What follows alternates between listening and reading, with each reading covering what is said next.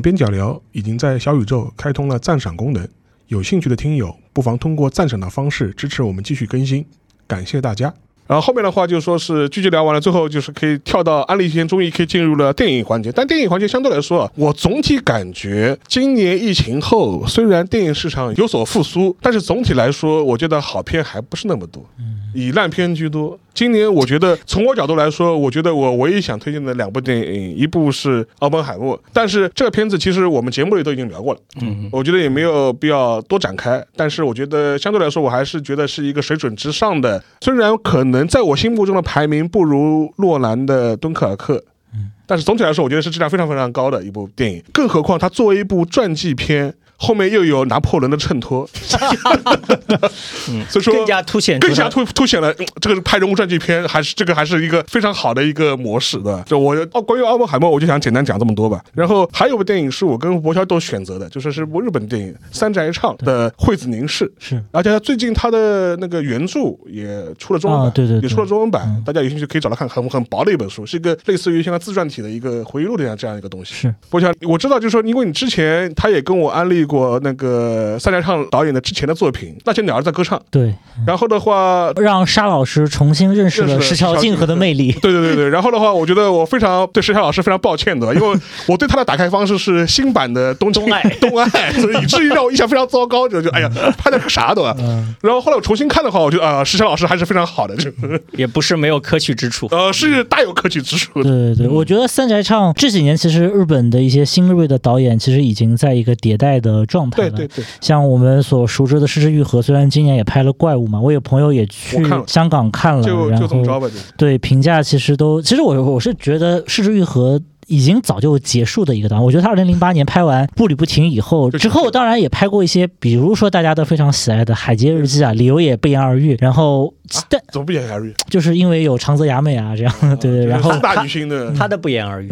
也是我的不言而喻，是是，我们都不言而喻，对不言而喻。然后，但是我觉得就是他整个的创作的创作力其实是在下降的，包括被大家评价很高的就是《小偷家族》，我觉得其实也是一部泛泛的作。我我反而是觉得《如父如子》拍的不错，啊，我也觉得。还如此，对，我也觉得对，但但是呢，就是从就是当然他情感很真挚，但是我觉得嗯，也并没有超出很多那种我们正正常认知的电影导演的范畴，反而是近几年可能也是被一些人嘲讽，但是确实也是在呃世界范围内引起很大这个轰动的，像这个冰口龙介啊，为什么嘲讽？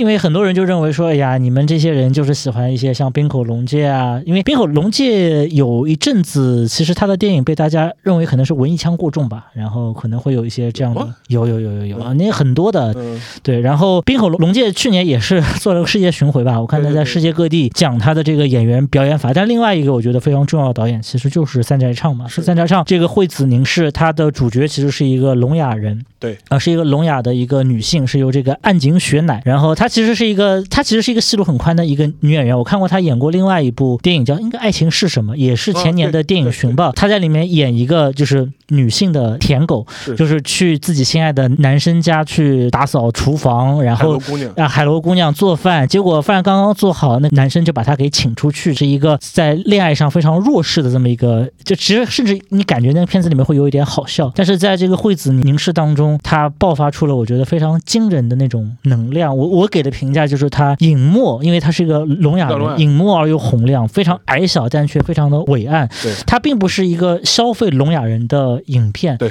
在影片当中，女主角几乎没有因为自己聋哑人的身份而遭受到一些社会歧视或者一些显性的社会歧视。但是这部影片完全不是讲说啊，就一个聋哑人多么的不易，什么自自立自强，自立自强，他而是讲的说他在一个看上去其实周边的生活。虽然也很残酷，但是也没有说对他极度不友善的环境下，他自己如何蜕变和成长的这么一个过程。我觉得日本这几年确实就是包括之前也有一部讲拳击的电影，也是刚才我们讲到的重启人生的女演员，就安藤樱演的《百元之恋》嘛，《百元之恋》也是通过练习拳击来重新找到自己。而且《百元之恋》其实我就不剧透了，因为可能还有人没有看过这部。这两部电影，呃，虽然都非常棒，但我觉得他们是完全两个方向的电影。其实《百元之恋》还是更多的是一个。丧系的一个励志向的电影，但是我觉得有点像那个《百万宝贝》啊，是有一点，是有一点，对。但是惠子凝视，你能感觉到一个生命，像一个种子一样吧？我觉得它可能刚刚生下来的时候长得不是很完美，长得不是很好，但是它却迸发出了非常惊人的巨量的这种能量。岸井雪乃其实就算他经过了很多专业的训练，他其实从身形和很多动作上来讲，也绝对可能不是一个专业的拳击手。但是你却能在他身上感受到那种普通人的伟大吧？这是我觉得这部片子最厉，这也是去年日本的这个就是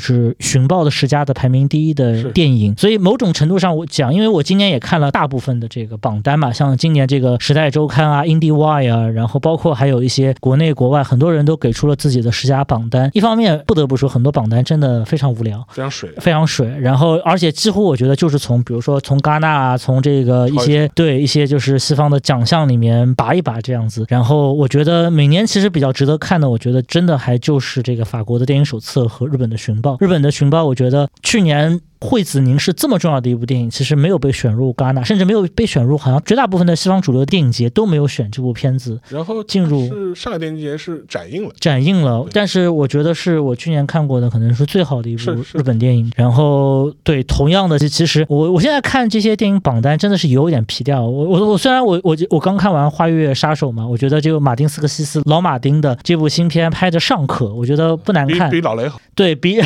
对对对，都是八十多岁的人了，然后发挥还是比较稳定一点，然后也比自己的爱尔兰人要好，但是我觉得还是有一些英雄迟暮之感，我觉得这种感觉还比较强烈。我觉得新锐的导演当中还是有很多值得我们期待的。对对，因为这部电影我当时看完之后印象也非常非常深刻，就是当然我觉得大家有兴趣的话还是可以值得找来看一看的话，我觉得也是也可以把三家昌导演的一些其他的一些电影，我记得他最近还来过中国，对他来过一次中，而且在电影资料馆应该办过活动。对对对，办过一些活动，然后呃，他其实也是近几年一个在国际上声量，他其实是在一个走上坡路的一个导演。我觉得日本年轻一代的女演员其实都非常愿意跟就是滨口龙介和三宅唱，然后其实像那个金泉利哉，我觉得倒是没有那么愿意跟他去合作。但是这新一代的导演里面确实能看，其实他们在十年前都已经拍出了我觉得非常有冲击力的电影了。对对，所以说我觉得这个呢可以值得关注一下。然后讲完这部之后呢，我觉得还是可以稍微。吐槽一句，因为今年的话，我觉得非常大快人心的一件事情，就是是漫威的超英电影全部扑街的，就是 DC 的也，当然 DC 一直在扑街的，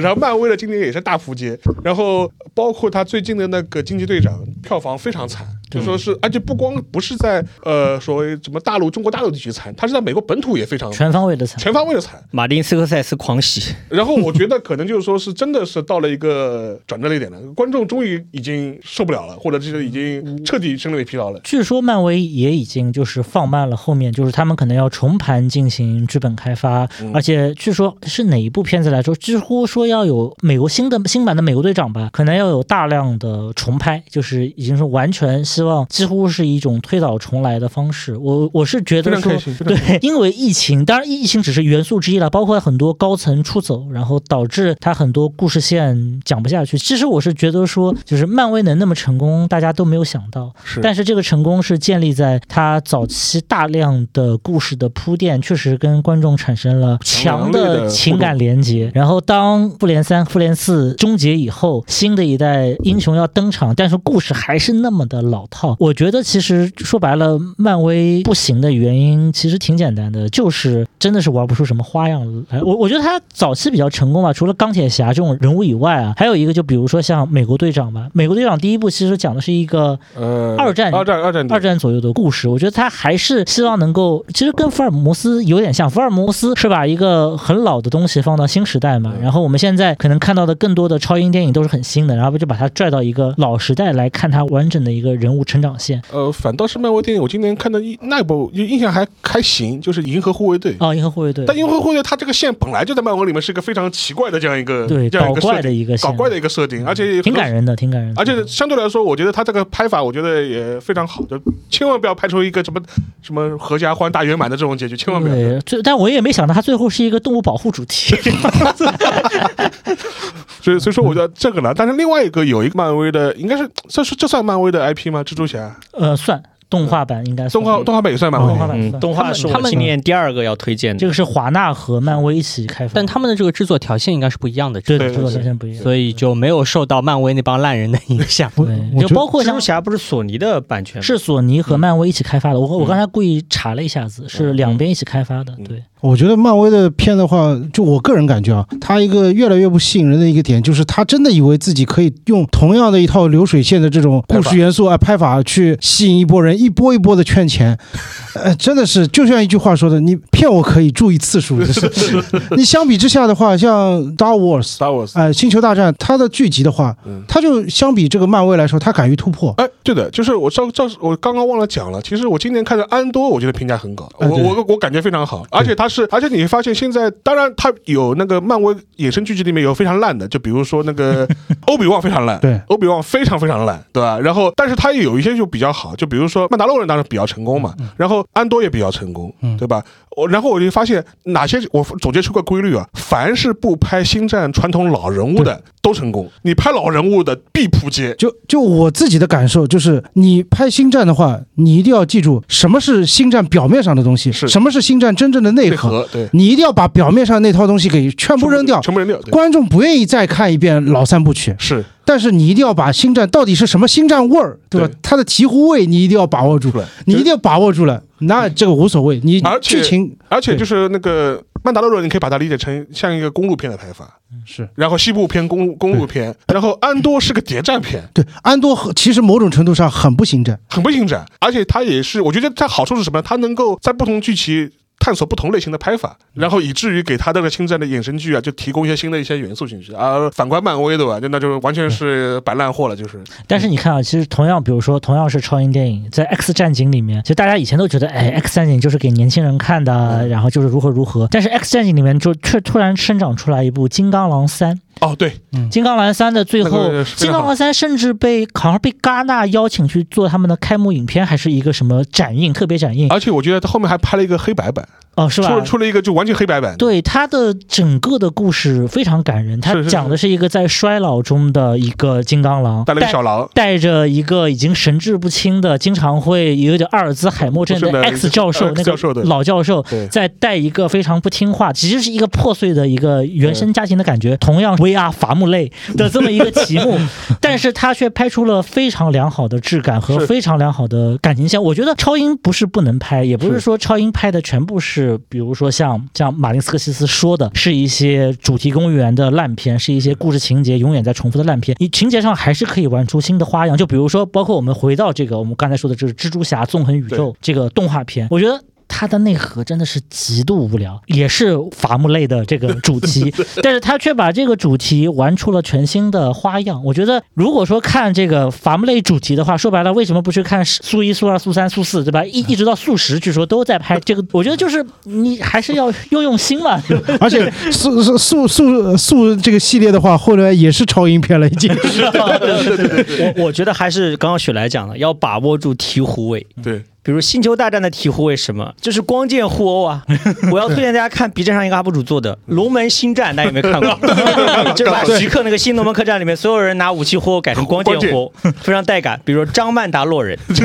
你看张曼玉在里面也是拿光剑，然后你会觉得毫无违和感。就呃，还有一点要补充，就是一帮子七武士在用光剑互殴，对，就一定要有这种对比在里面。对，就是我觉得只要星战有了这个东西，就是有了醍醐味。你把它放在任何背景下，任何的剧。剧情它都是不违和，你把这个东西丢掉之后，它就失去了它的醍醐味。是。所以说，我觉得这这个呢，就说是就看漫威后面就跟前面讲，他现在是要重新调整他的一个上映战略。然后，蜘蛛侠纵横宇宙其实是这个动画版蜘蛛侠的第二部嘛？对对。然后，他第三部据说已经在制作当中了。但其实我觉得还折射出一个很大的问题，就是我觉得皮克斯和迪士尼这几年其实没有特别亮眼的。就比如说今年，哎，皮克斯还是迪士尼？迪士尼今年有一部作品超级大扑街，但是元素城吗？不是皮呃迪士尼今年为了庆祝他们的多少哦周周年，对哦，甚至于都没有进入大家视野，人鱼公主，有一部我们连名字都说不出口，但是最后好像是刘亦菲还是谁为她站台？奇很奇怪的一部，对对对对对，有一部有一部作品，大家纷纷在这个录音现场掏出手机来查。我也是前两天看看 B 站的时候才知道，有一部迪士尼的那种公主系列的那种，是小美人鱼了不是小美人，小美人鱼是真人版，它是个是不是叫动动画心愿？对啊！哦对对对对对对对对对什，么玩意儿？这部作品唯一的亮点对我来说就是刘亦菲，刘亦菲配音。这部作品还有个亮点，这个作品的片头、我不知道大荧幕上是怎么放的，但是就是现在你在 B 站能够找到，就它有一个纪念迪士尼一百多还有多少周年的一个纪念短片，就把他们所有的那些角色啊、老角色的正派的、反派的全部拉出来，反正走了像走了个台一样的。嗯堂会有有哎，唐会对，有这么一小段，那一段就是大家如果很熟悉迪士尼的话，看了还是蛮有感觉，因为毕竟有很多你很熟悉的啊、老角色。但是心愿这个心愿我还看过海报，你一看海报就是就是一百年的泔水，你也不倒一倒。就是不就是就是鹈鹕，我我觉得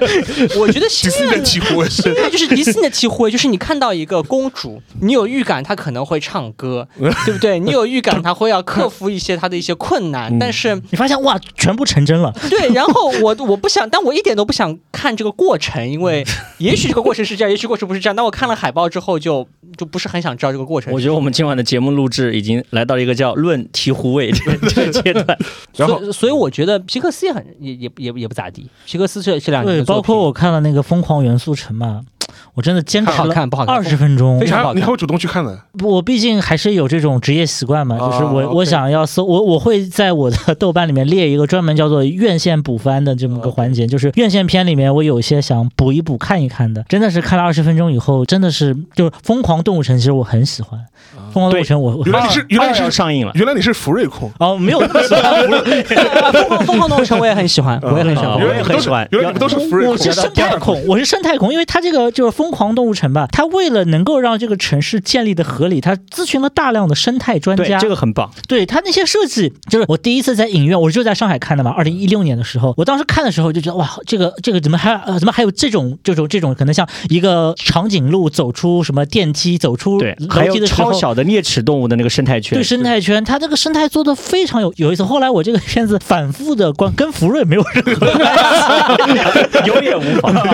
啊。对我就是对它里面这个生态环境，我觉得非常有趣。这样，然后但是新版的这个那你们应该去上海迪士尼啊，它那个疯狂动物园的疯狂动物城的那个园区开了，我怎么讲呢？我甚至觉得说，这个《疯狂元素城》让我看到了贾樟柯，嗯就是他的影片让你看到原来概念和符号也是可以拍电影的，就是。这个东西只有概念，只有符符号，然后呢，我哎，我传播传播一个故事，似乎就可以嗯，把这个故事给讲完了。他这种那那那按照你说法，那应该放给法国人看，我还以为这个这个片子里面也有赵涛呢。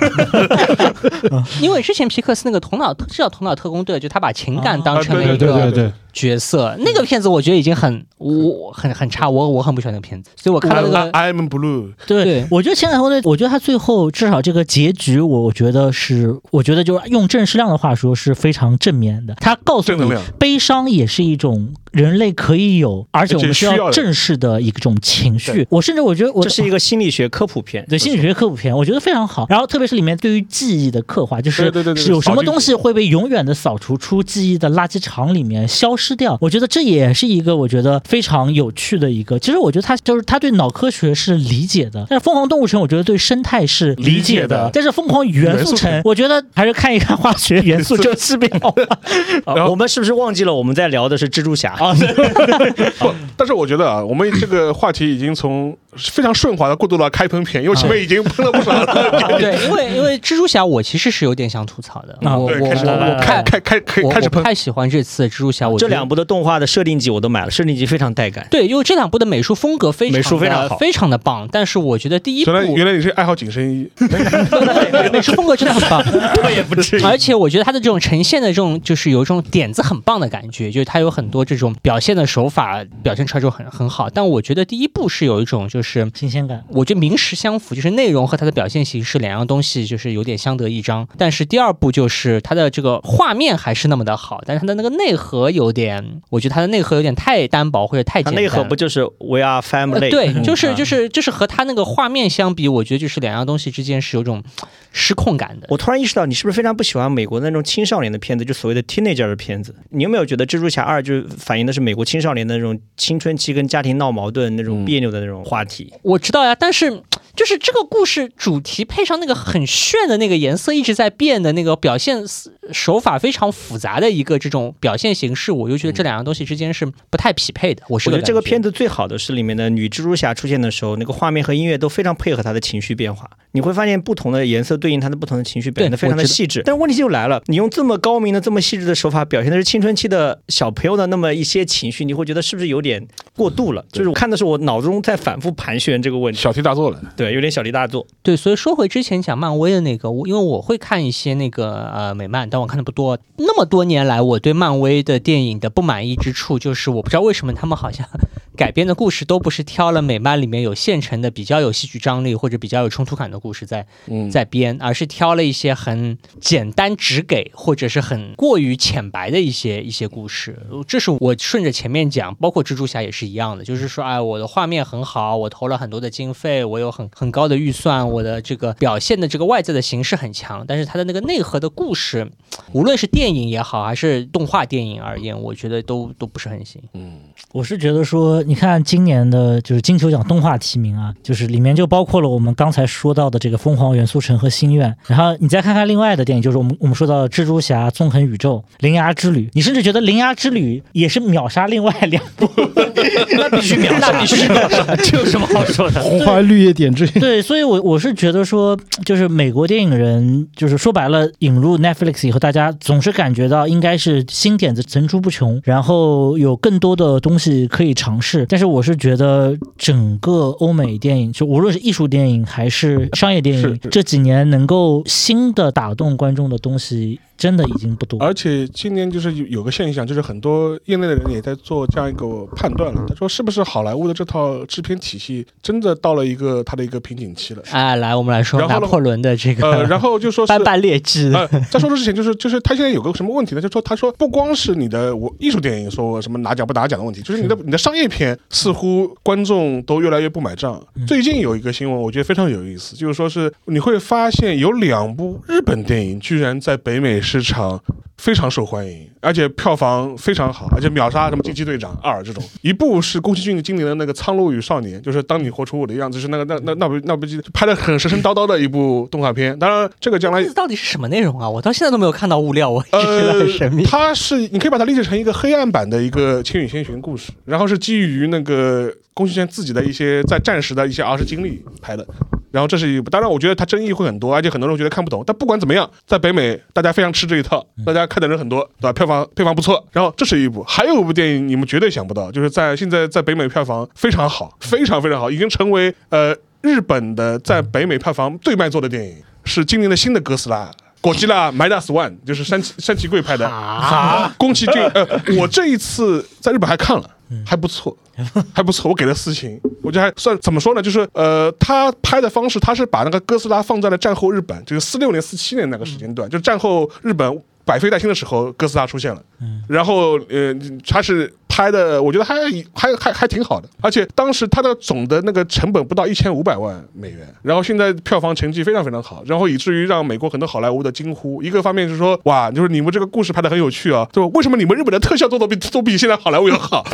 这个确确实我觉得也能反映出现在可能北美市场确实是有点疲劳了，以至于北美市场已经疲劳到要看，要需要通过吸收日本的真人电影，就是有真人的电影。而且片子有冰边美波，哦。对，盛世美颜，非常好的。哎，但是哥斯拉这种特效电影来开启，它是叫特摄电影还是叫特效？它叫特摄电影，来启发美国的这种电影特效，不是有悠久传统的吗？是这个事情也没什么。对对对，这个倒是有。就再一次立项输出了一把。然后，然后讲到今年的吐槽片的吧，我觉得，我觉得拿破仑是放在后面讲还是放在前面讲？来吧，来吧，来吧，来吧，来吧，都聊到这。话都说到这儿了，就来呗。对，我们本来应该是有一个单独的一期来怒喷的，但是正好赶其上。实是有听众来问我说：“沙老师怎么还不怒喷对拿破仑？这我已经写过一篇文章怒喷了嘛，呃在座的除了我谁看过了，都没看过。我也看了，你也看了，嗯，呃，因为我就觉得，我就第一点，其实我在看预告片的时候就感觉大事不妙，对吧？对，金字塔那么大是吧？对对，不是金字塔那么大了，就是说当时因为他其实选角的就很诡异，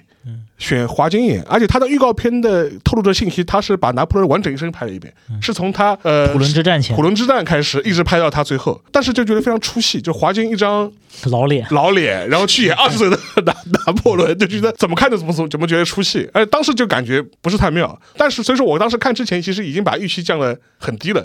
我的想法，我从来没有指望他是按照一个所谓的一个历史片的拍法去拍的。我就说，我就我就，但是我说你只要有稍微有科技之处，我都可以接受。但是看完之后，我完全就说是呃，没有任何地方我觉得能够说出好话来。就说是你拿一个就说就历史片去看了看它，那更完就完全是我就说完全是戏说，而且是胡说的，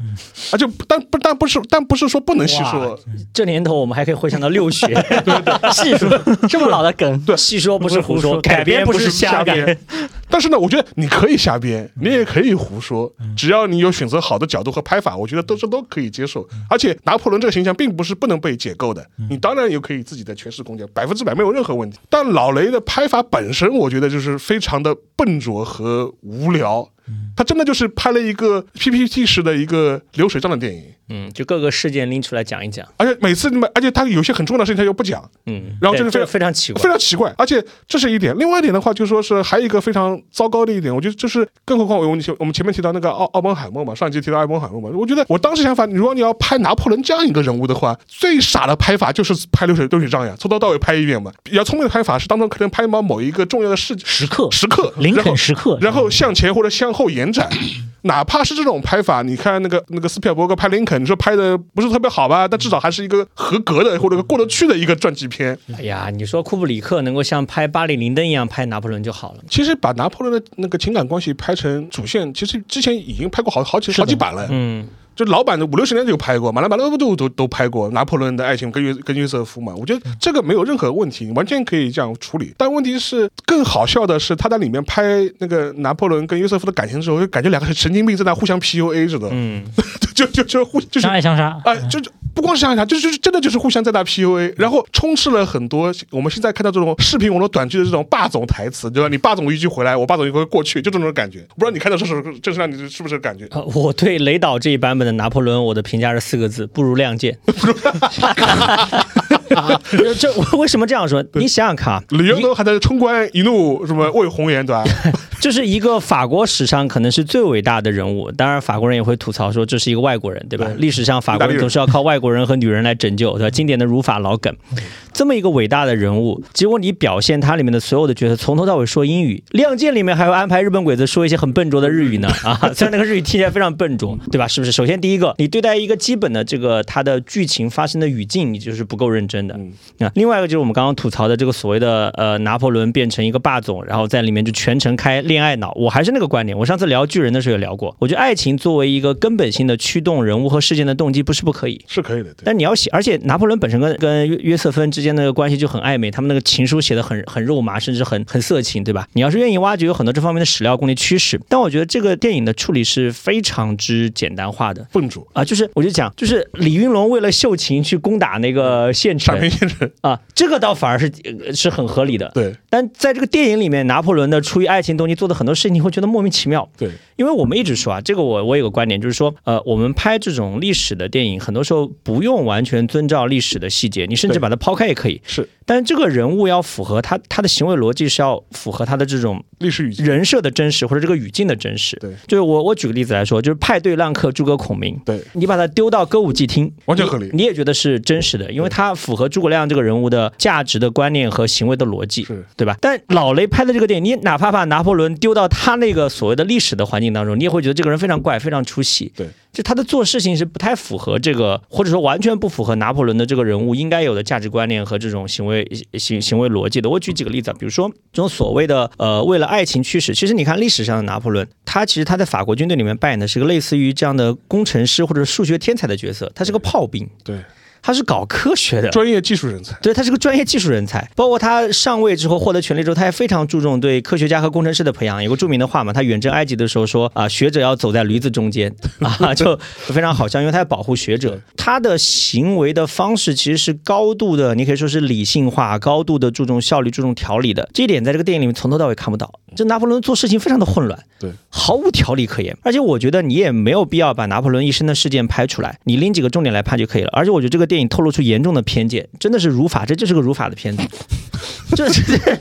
这拿破仑的一生雷德利，斯科特是个英国人，是不知道。对呀啊，就是有那么多去值得你去拍的东西，你偏偏要去拍拿破仑的生命当中那些不堪的事件。你拍的时候呢，也没有做一个很好的一个一个一个一个还原，对吧？你，哎，这个这个东西，说实话，我觉得非常值得写篇文章来吐槽。我只能说，他对他这个事件的选择和和和解读，都是带着深深的对法国人和拿破仑的恶意。而且我觉得就是就是还是那句话，就是单纯从电影角度来说，我觉得这这片子拍的非常非常糟糕，就说是冗长、节奏不明，然后是表达的方式非常笨拙，然后哎，人物的动机混乱，动机混动机混乱，然后的话，至于它里面的一些什么历史的错误啊、军事上的错误，我觉得根本没有必要去挑了有必。要挑。其实我们看电影，我们也不在乎这些，也不在乎这个事情，嗯，因为我觉得我非常讶异的一点就是说，老雷的上一部电影就是说《最后的决斗》，最后的决最后的决斗，我看了，就是我觉得，当然他他是也是根据所谓的一个真实事件去改编的嘛，里面也有很多这种戏说啊或者演绎的部分，我觉得都还行。这部电影我觉得他是拍了一个像罗生门似的这样一个故事，然后但是我觉得啊，怎么时隔两年就拍出的电影怎么变成这样子了？让我觉得这个水平的下滑，这个有点有点太夸张了，就是对，这个我们可以拿来跟《天国王朝做做对比做个对比。《天国王朝》其实娱乐性也很强，也是戏说。也是戏说，但你为什么觉得感觉不一样？因为历史上的萨拉丁的这种人设，或者他的这样一种仁慈的、谦逊的美名，跟这个电影里面的表现是吻合的。对你，你你就会觉得电影里面的对萨拉丁的表现，虽然它有很多这种虚构的成分，或者有很多戏说的成分，那你依然觉得不出戏，你可以接受。就我看拿破仑的时候，我就会觉得哇，这个他就不是个拿破仑。而且包括就是说是《天国王朝》里面，就是那个小铁匠他这样一个成长经历嘛，你觉得是合乎就是他的一个叙述逻辑的？嗯整个他的人物成长过程，你觉得是非常可信的。至于他历史上是不是这样，那我们另说，完全不是这么回事。但是这个故事本身，你觉得啊，至少还是好看的，就是你还是看得下去的。但是同样的道理，你你把它嫁接到拿破仑这边来的话，我抛开拿破仑任何历史的背景来看，光从这个电影叙事来说，我觉得这个人的性格或者他发展就觉得非常莫名其妙，就是。嗯，行为逻辑的电影的人物行为逻辑的真实，要大于所谓的符合真实的真实历史史对对，要要大于这个是啊。我我觉得是这样啊，就是说，当我们在看电影的时候说你要符合真实历史逻辑的时候，它的潜台词就是说，你如果编不出好故事，那你就可你可以照着历史拍，拍对，嗯因为你照着历史拍也比你现在编一个烂故事要要强。是我觉得很多时候就是大家所谓说，哎，为什么有很多人说，哎，你为什么不拍历史，对吧？为什么你要改编历史？他不是说你一定非要按照这个东西字字句句拍，是而说明明这个历史上这个故事有张力、有戏剧冲突、有很多精彩的跌宕起伏的转折。偏不啊，你你偏不对吧？你你为什么要自己编个故事？我我我我其实自己最早有这个印象的是看那个《建军大业啊，》，为为什么？因为《建军大业》当中有很多的我是没有有想到这个转折。没想到的，我我我们来我纷纷引用了《亮剑》和《建军大业》来锐评拿破仑对。，因为为什么？因为《建军大业》当中有很多的剧情，他在粟裕的回忆录当中其实是写过一模一样的事情。嗯，那个故事就写的很活灵活现，朱德怎么怎么样这个人，对对吧？做了什么事情，干了什么事情，它也很主旋律，很很伟光正。但你觉得这个故事很生动，而且对他那个就是回忆录当中写了很多很具体的这种战争戏码，这个仗是怎么打的，对吧？这个人是怎么嗯怎么怎么怎么打枪，怎么干嘛，就就很正。但那个很正，你看了就觉得是有故事性。是那那对啊，那你为什么要自己拍一个那么那么扯的东西？好像花了很多钱，对吧？好像找了新的编剧，你你你有一个现成的东西，你你为什么不用？我觉得拿破仑或者别的很多历史剧，我们之所以不满啊，包括那个家康怎么办，我我我其实觉哦，得、非常糟糕，对垃圾到极点。对，为什么？么家康怎么办？我也觉得很垃圾，道理是一样的。就是你明明有一个很安全的拍法，就是 我我就按照历史的情况拍一拍，你无非就是画面美一点嘛，对吧？找的人多一点，衣服穿的好看点，咱们就满意了，对吧？你要搞成这个样子，家康怎么办？已经烂到了，就是国内的字幕组已经停做的，不想再做 了，没没没意思，不想做。而且跟它显成鲜明对比的时候，去年当然也可以安稍微安利一下，去年那个镰仓十三店嗯就非常好，评价非常非常好。就是我觉得他这个故事本身啊，这个叙述逻辑啊，三口兴起真的是它算是他的一个代表作吧，我觉得是一个生涯代表作了。就是说，我觉得，所以拿破仑本身的话，我觉得就是就反正就这么着。我觉得，我觉得这个片子的话，就是真的是，我觉得按照老雷自己的标准来说，都是极烂的一部。他历代的电影都不排一遍的话，我觉得这部都是非常非常糟糕，非常非常让人失望的。他不是还有一个四个小时的导演剪辑导演剪辑版，在 Apple T 说在流媒体 Apple TV 上会放出来，快跑啊！快跑！就 他说，只不过会让你多吃两倍的屎，就说这这这。他哪怕把电影名字改成《拿破仑与约瑟芬》，也会比现在这个要好一点。哎呀，他完全聚焦于这两个人的很多情感上的纠葛什么的。但是我觉得呢，这个呢是有传统的，就比如说，就我因为我非常爱看 B 站上的一个视频，就是叫这个视频叫这个 UP 主叫石木嘛，然后他做了一个叫金庸人物的一个系列。最近正好这因个很厉害。对，最近因为这个周海媚女士去世嘛，所以说我又我没有没有，我又拿出了这个啊很多的片段来看，他每一部都有讲解。然后我在看他讲解的时候，我觉得他点出了历代金庸剧改编的一个最大特点，就是。虽然是改编金庸剧，但其实最后全部都是偶像剧，就是全部都是谈恋爱，就是包括像这个《倚天屠龙记》的这个苏有朋版嘛，说最后他，你说他说你从主题歌《爱上张无忌》开始，这片子就没想给你好好演武侠，所以说我觉得它里面就是金庸剧可能在港台地区那个时候的逻辑就是似乎大家只对武打动作感兴趣，那么文戏的部分那些侠义的部分似乎就是电视台认为老百姓们观众们是没兴趣的，所以我们就安。安安心心谈恋爱，谈完恋爱以后就谈谈就打，打打就谈。我觉得为什么很多金庸剧，包括老版的所谓的很多经典的金庸剧，如果你找一个零零后的观众去看，他很难下咽。的一个关键原因，就是可能跟小 P 说的是有一点像的，就是明明有个原著，但编剧就是觉得说我需要改成一个古偶剧，或者改成一个恋爱番，然后他朝着这个方向去改以后，包括像《倚天屠龙记》的周海媚演的这个版本嘛，头三号人物一个吼，一个瞪，一个疯，然后说 周海媚平均每三集要被试图被性侵一次这样子，然后说这个剧里面所有的周海媚的，当然现在已经成为了大家的美好回忆，嗯，但其实这部剧本身，你说抛去那些时代滤镜包浆的滤镜，你说它有多好吗？其实也很难讲。这样，周海媚是因为这样，她是高度近视眼。嗯，所以他那个瞪眼并不是说一种演技，是他本身迫不得已，真看不清，真看不清。然后，而且那剧里面周海媚居然差点被灭绝性侵，天哪，是灭绝打扮成了一个要对她强奸的一个形象，然后周海媚抵死不从，把面罩一摘，周海媚差点比 真强奸犯，我觉得都要吓人。我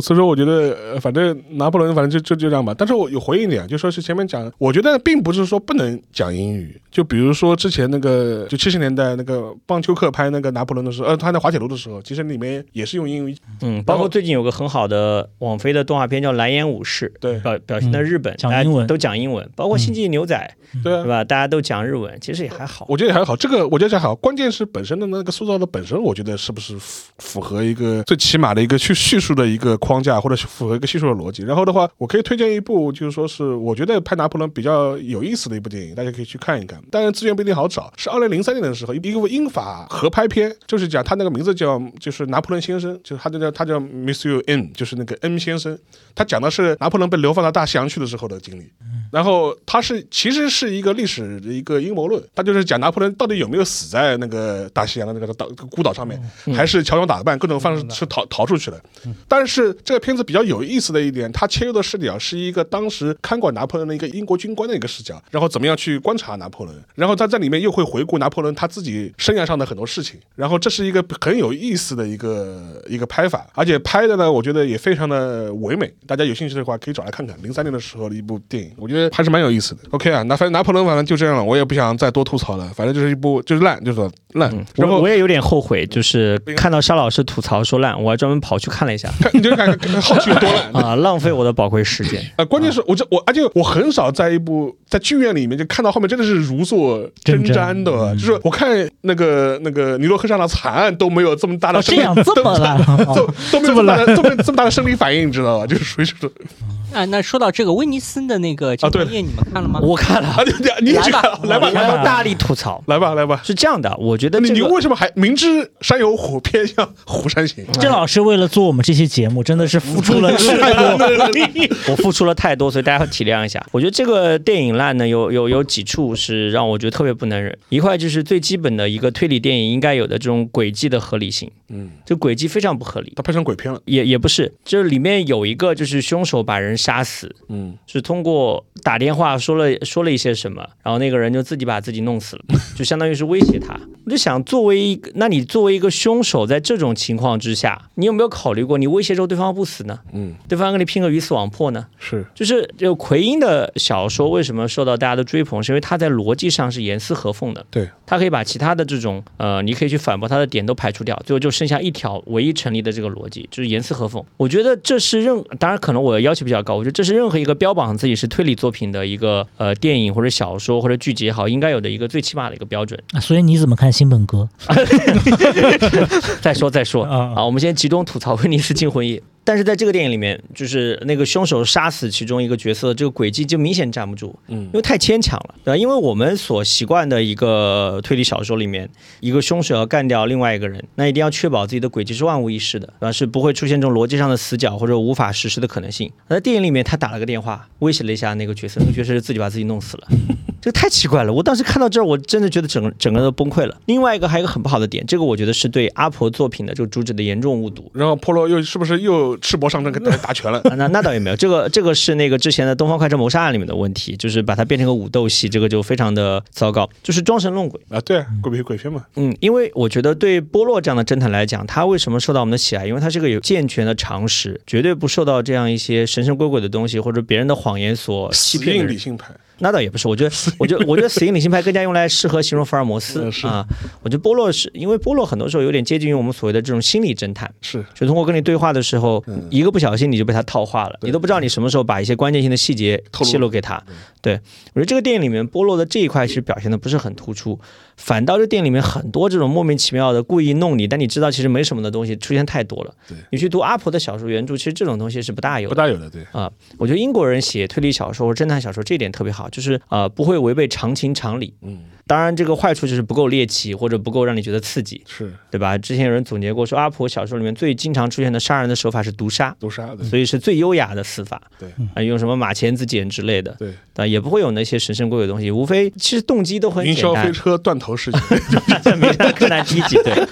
就阿婆小说里面，你看杀人很多时候动机都非常简单，争夺遗产，对，对吧？或者说感情上的纠纷嗯，或者说你是一时激情杀人之后，你要去掩盖自己的这种罪行，然后犯下更多的罪行，都是不会跳脱出常情常理。我觉得这个电影让我最不爽的是，他非要跳脱出常情常理，搞一些装神弄鬼的东西，那又装的不像啊、当然，这也可能是我个人的偏见。我看我从来是不要看这种装神弄鬼的这种推理和悬疑的东西，因为我知道都是假的。都是假的，都是用来唬你的。我要看就看真刀真枪的硬核的恐怖片、鬼片，这个我爱看，是对吧？因为它是有另外一套价值观、另外一个逻辑体系，对，对吧？就千万不能走进科学的。对对对对对，我就烦走进科学。我最烦的是，明明是一个真实的世界里面的，按照真实的行为逻辑和日常生活来进行推理和行动的这样一个一个一个世界，偏给你，他非要弄塞一些神神鬼鬼的东西，这个我特别受不了。然后最后一个我要吐槽的是，这个电影里面的这个角色啊，一看这个好人和坏人，我觉得有点太明显了。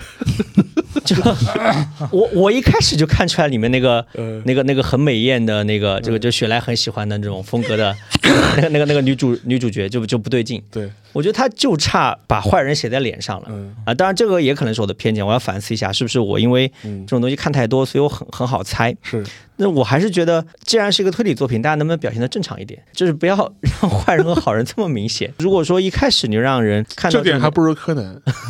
三三选一，对啊，如果你一开始就让大家过早的能够体察到一些不对劲的地方，然后怀疑集中到某一个或者某几个角色身上，那这个你去观看这个作品的一个最大的快感和乐趣就丧失掉了。这个我觉得是哦那这样的话，你嗯。被你这么一讲，我就想起一部那个我要可以吐槽的一个推理片，我去年也非常失望，叫《利刃出鞘二》，啊，哦，哦那个是的。太那那个是太垃圾了，那个真的是太垃圾了但了。它一不错，因为因为有一的就珠玉在前对，导致我们对二期待过高，然后然后之后就是在圣诞节当晚被打得很惨，这样。嗯。太垃圾了，这部片这部片。其实它的那个一有些设定也蛮滑稽的，比如说那里面有个那个古巴妹，嗯。只要一撒谎就会呕吐。对。其实这个设定蛮滑稽，但是放在这个整体的氛围里面反而不违和。对，然后而且他最后完成了一个非常巧妙的一个反转，这样对对对对对然后二就非常二就是在干啥？就是这个们你们这帮神经病在干嘛？对，就是这么累，对吧？你你这个侦探这么牛逼，那为什么不推理一下呢？对吧？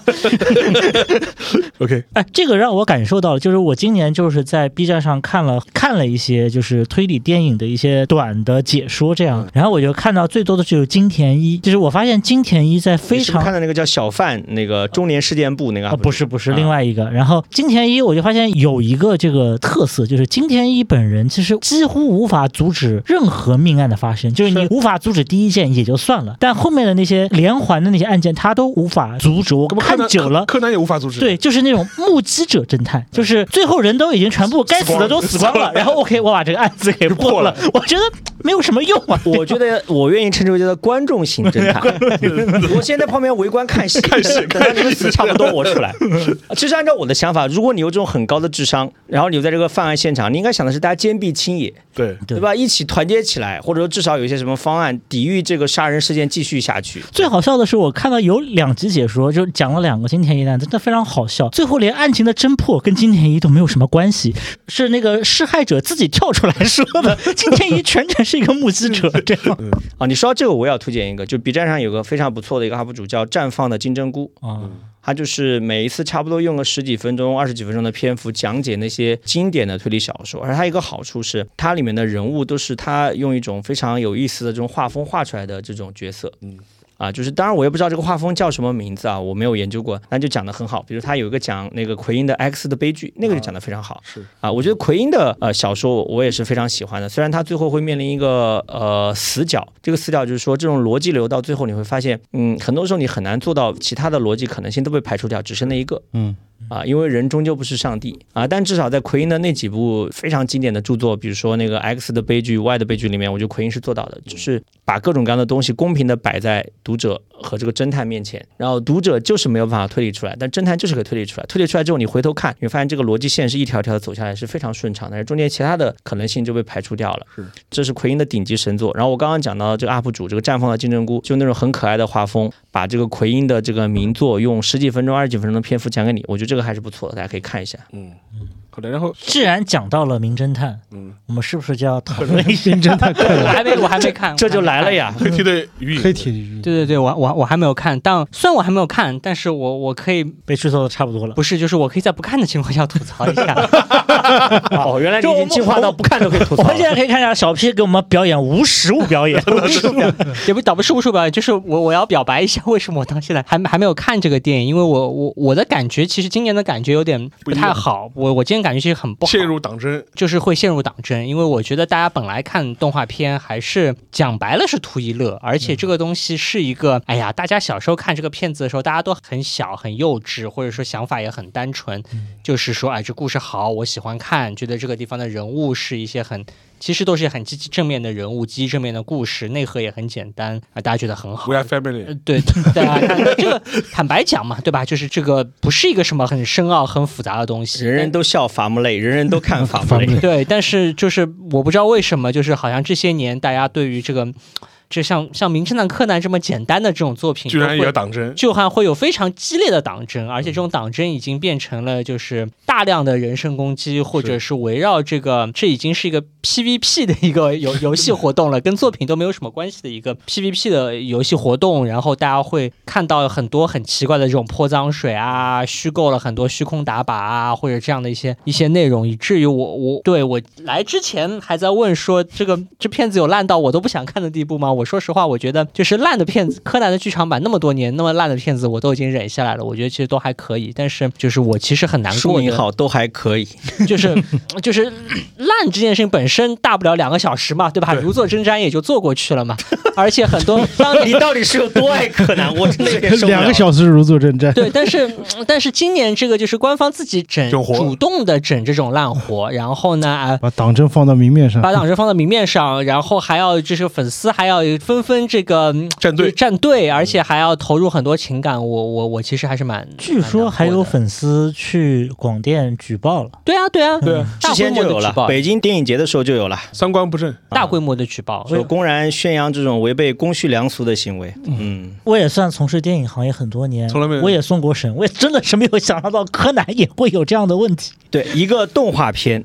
一个日本的动画片。还是个子贡向为主的一个子贡向的日本的动画片，而且里面的男主角、女主角其实也就一直在一个合理的范围内行动的一个日本的子宫向动画片，也会被粉丝大规模的举报。我说实话，我觉得我们网上调侃那些梗也都只是调侃，对，你要真的去追究嘛，里里面的人物并没有什么特别过分的行为。是对吧？但是你粉丝非要把自己非常强烈的情感投射在上面，然后完了以后在现实当中去举报，这个就很荒诞，也就很不好玩了。OK。那吐槽还有什么？博乔，你不是看了你你就不想说作为？唯一看过的人，我其实嗯哪怕、啊你看了我看了，我看完了。没想到吧？博乔老师看了。对我我看完了啊，博乔老师为了电影事业付出了付出的比我们都多。对对哦，对我真的看过非常多大家很难想象的电影，就是大家什么时候来一期节目来跟对对大家这非常难那些年我看过的烂因为很多烂片称之为乔乔的奇妙冒险。对，就很多烂片，大家真的是没看过，也没听过。在这些烂片当中，什么《富春山居》啊，当然《逐梦演艺圈》还是可以在中国影史上写下一笔的。但像《富春山居图》这种你居然觉得还行，这样的感觉 会非常强烈。然后我看了《名侦探柯南》的这片子，其实看到最后结尾处，我觉得都还正常，直到还稳。我作为一个柯哀党吧，我就跳了啊！我就作为一个柯哀党，我实在是很难接受，就是就是就是在在干 在干什么呢？就是我真的就是你说就是我甚至有一种就是是不是乱入到了这个《倚天屠龙记》，倘若我问心有愧呢，就有一种这种感觉。对，就是呃对非常难以言喻，就对，就跟我觉得就跟哎反反反反正就不不说了不说了，就是我真的是就是不知道为什么会有这么一个结尾，就是我觉得就作为一个没有看过这个电影的人，我也不知道为什么这么熟悉这个情节。我觉得 给大家普及一下这个桥段。啊、可能比较像看完巨人后的感动，就是就是柯南和灰原哀啊，因为人工呼吸的原因，因为溺水了，然后就做了人工呼吸，就是接吻了。然后后面呢，剧情的发展当中，然后这个吻就被要求还回去了，是不是？这个还是当时是具体的过程不清，因为我没有看谁？灰原哀还给了小兰，对，啊，等等等等等等，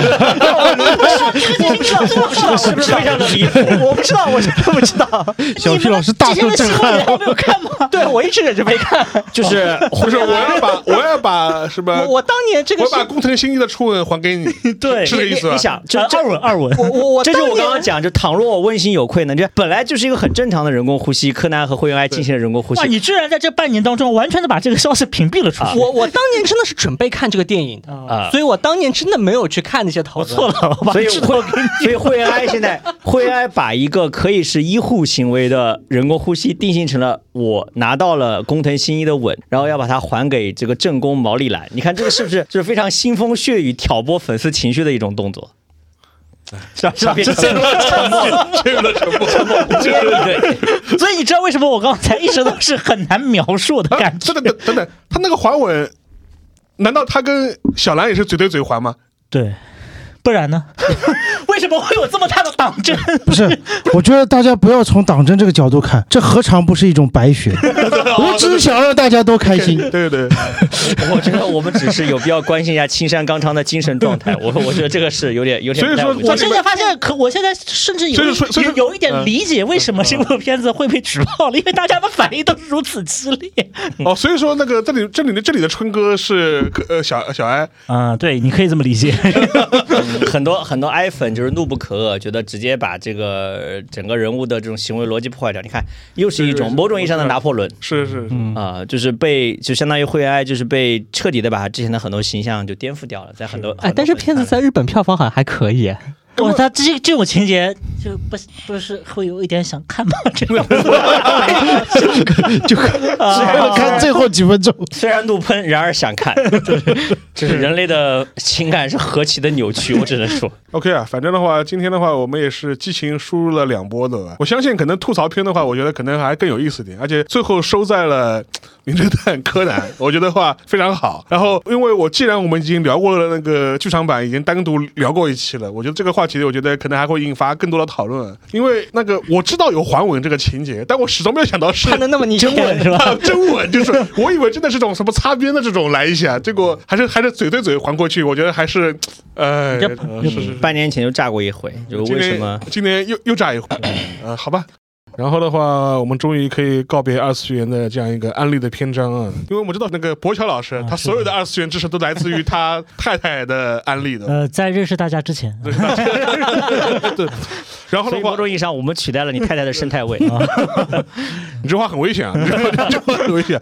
反正的话也是感谢大家两集的陪伴吧。然后的话，听我们安利了这么多，对吧？当然有一些的话，大家还是要酌情服用啊，还是个人体验，对吧？所以说大家参考即可。其实我们的就是开喷的表单还很长，是我们想喷而未喷的还包括《长安三万里》《封神》《消失的他》《小行星》Mondays。如果不让上司注意到这个时间循环，就无法结束，以及宇宙探索俱乐部、呃编辑部。就是那个小行星城的确非常糟糕，我没想到现在那个居然已经堕落到这种程度了。对，就是韦斯安德森，所以所以导演不能重复自己，这是很关键的一点。导演要成长，跟我们一样要成长韦斯安德森其实已经五十了，啊！是的呀，你以为他还是一个小年轻吗？对吧？好的，按按道理讲，他应该拍出更加成熟的作品，是啊现在搞成这个样越，拍越幼稚，觉得。哎我觉得那个法兰西特扮演已经够幼稚了。够幼稚了，就是 anyway，好吧，反正的话就是说，大家可以期待一下，我们明年还会有一些新的哪些吐槽，或者是哪些新的案例啊。我们也希望在本节目在迎来什么一百零八期的时候，对吧？能继续这样一个话题。好的，呃，这两期的节目都到这为止，感谢大家。拜拜谢谢大家。谢谢大家，好，拜拜各位拜拜。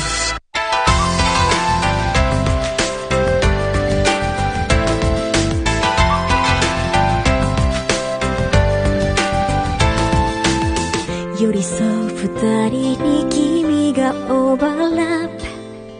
色なき風に思い馳せて 触れた手のぬくもり今もストップ時間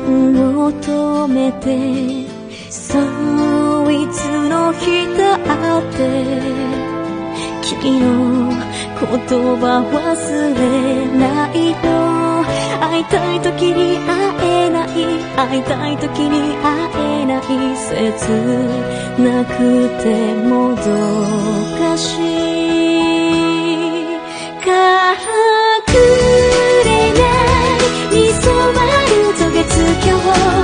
導かれる日願って川の流れに祈りを込めて I will think about you I will think about you いつも心君のそば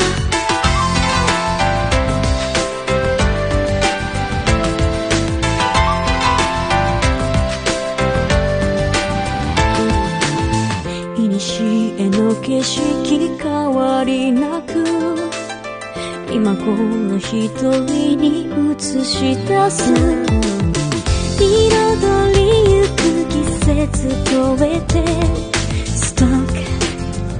覚えてますか？ねえいつになったらまた巡り会える？かな会いたい時に会えない会いたい時に会えないこの胸を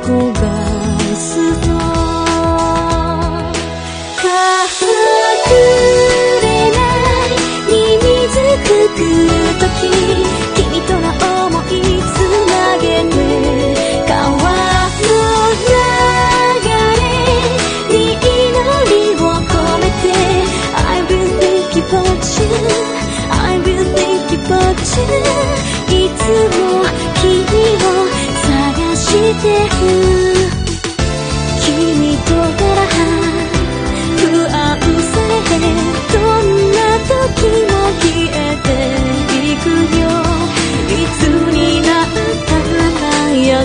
しく抱きしめられるのかなかくれないのもちたちさえを告げては揺らぎ揺れて歌っています I've been thinking about you I've been thinking about you いつもいつも